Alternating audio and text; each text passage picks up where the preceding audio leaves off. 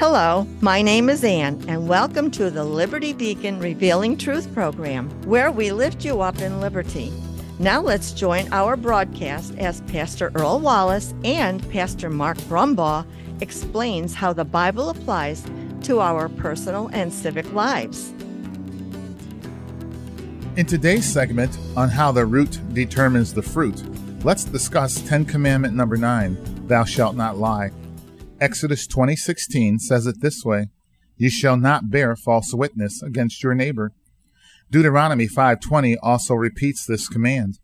The positive paraphrase that expresses the behavior that helps us walk out this command is the truth is all there is to tell.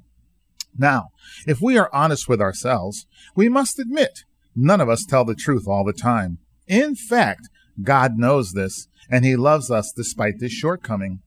Psalm one sixteen eleven says, "All men are liars." This sentiment is repeated in Titus one twelve.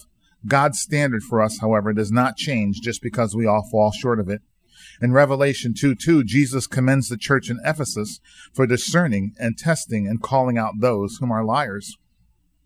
So the challenge for us believers, whom are the people called by God's name, is that we are sinners who must turn from our wicked ways for God to hear and forgive us and heal our land. We must be like the church in Ephesus and discern what we hear and test it against God's word, which is the ultimate truth.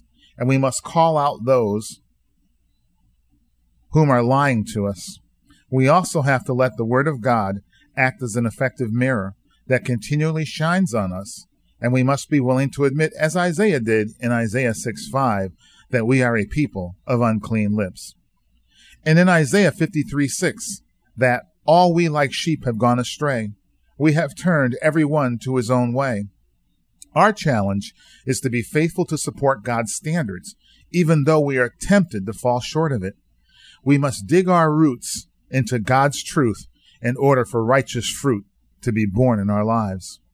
The reason Psalm thirty-two twelve says, "Blessed is the nation whose God is the Lord, the people He chose for His inheritance," is because godly people who read, understand, and know how to apply the Bible to each situation in life are those who discern lies and also help their families, workmates, social clubs, civic organizations, communities, and nation to discern God's truth in relation to each lie.